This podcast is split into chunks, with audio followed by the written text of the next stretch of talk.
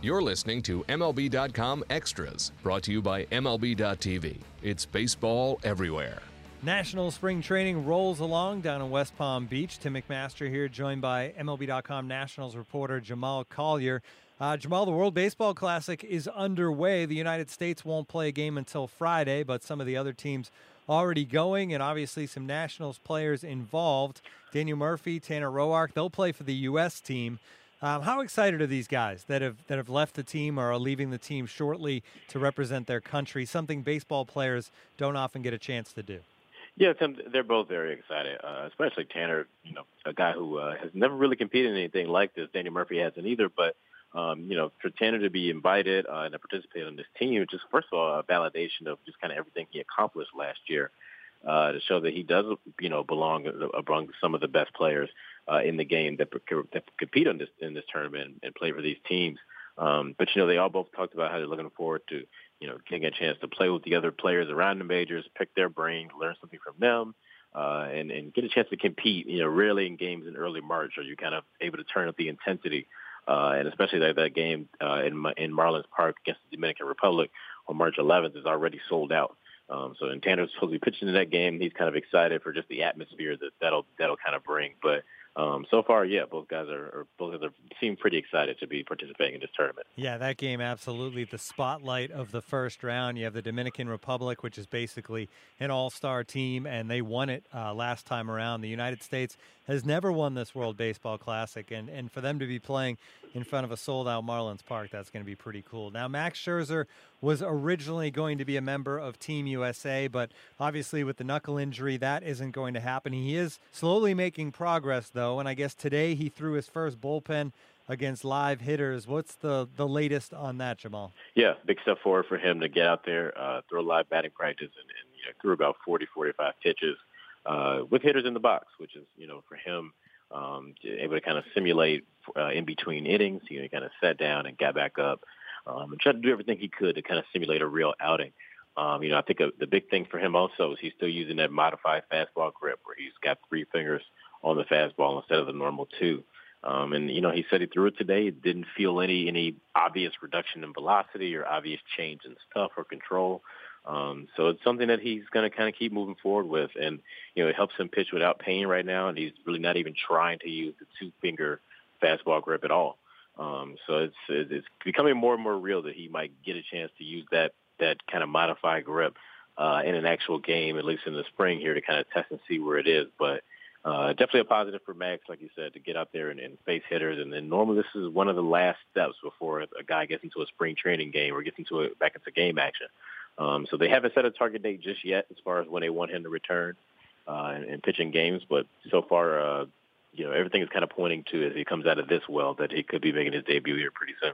Now, is there a thought that he could abandon the two finger grip altogether, or is this still just okay until until it feels better? I'm going to go with these three fingers. I, I think pretty much right now is until it feels better.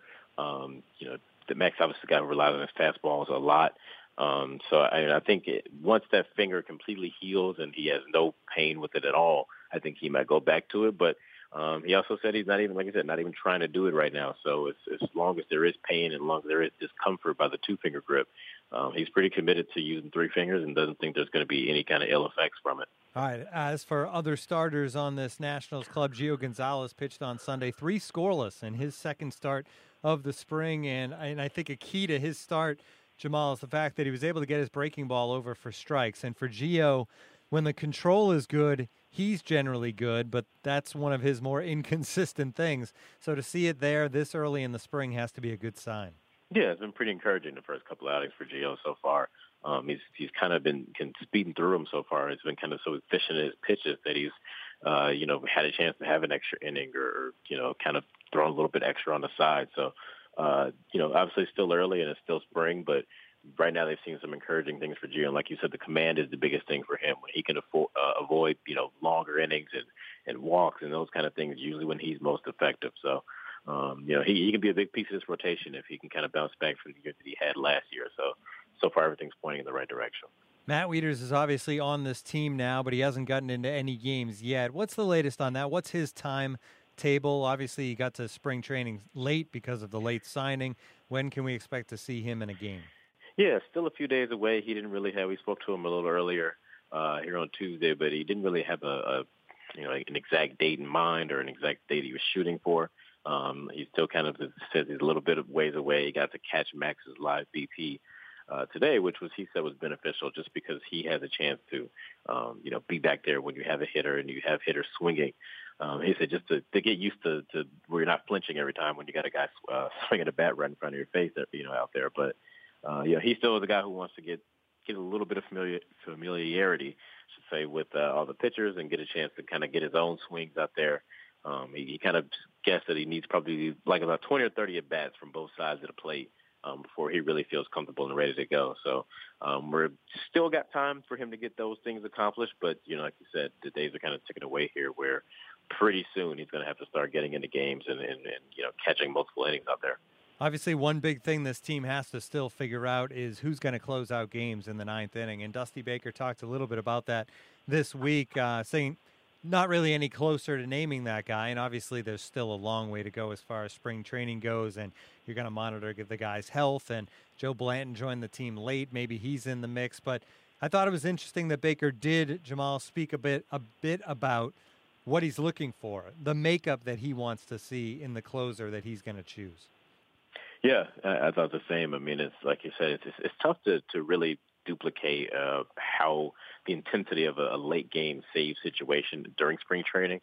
Uh, you know, for the one, the most part is you know usually you're bringing your relievers in to the fourth or fifth or you know innings of games or so, just because that's when most starters are getting ready to leave, um, and you don't see guys kind of play or, if, you, you have them sit around and wait to the ninth inning, you know then they're going to start facing minor league and, and and you know kind of not as good a competition as they would earlier in a game. So yeah, I thought it was interesting to say that you know necessarily what happens during the during the games might not be the the be all end all. It might just kind of be about who looks the best and, and who has the right makeup and has the right kind of uh, guts to, to handle the job. I think that's going to be a, a kind of an inexact science that he's going to have to go about naming it. Uh, and that's what he's going to you know lean on, on his catchers and guys like Wieters to say, okay, what what guys have you been catching in the bullpens that you think really can can handle and, and do this job and get it done? So um, yeah, a lot, a lot of interesting stuff from Dusty as far as what he thinks, you know, will make up a, the right guy for this job. And he also shot down the, the thought of a bullpen by committee or yeah. a closer by committee. It's going to be one guy, just we don't know who. Yeah, and he's he's you know traditionally never been a fan of that. I remember last year when Papelbon was uh, either on the DL or you know, eventually kind of lost a closing role uh, there right before the trade deadline, where um, you know Dusty was was not too thrilled was not thrilled to have to kind of to, to, to pick and choose depending on matchups. He was saying, I'm going to have to have one guy. Um, so people aren't kind of guessing when the phone rings down there who's going to be up. One more topic for you, Jamal, and that is Ryan Zimmerman. Made his debut on Friday. Obviously, he's a guy with plenty of question marks surrounding him after the year he had a year ago. Um, but he's a guy that this team could really use a big year from and a bounce back season from. Obviously, he's a guy with pride that that wants to be great again this season. Um, how does he sound when he's speaking early in the spring? You see him out there a little bit on the field now, getting into games. Does he sound like a guy who's determined to kind of get things turned around? Yeah, I mean, absolutely. He's he's you know, worked very hard in the spring to uh, whether he's making adjustments and getting in shape and kind of doing the things he needs to, to do to, to to get right. I mean, he, he thought he's not coming off any kind of injuries or anything at the end of the season. I think that's going to be major for him that he's able to have a regular, normal spring.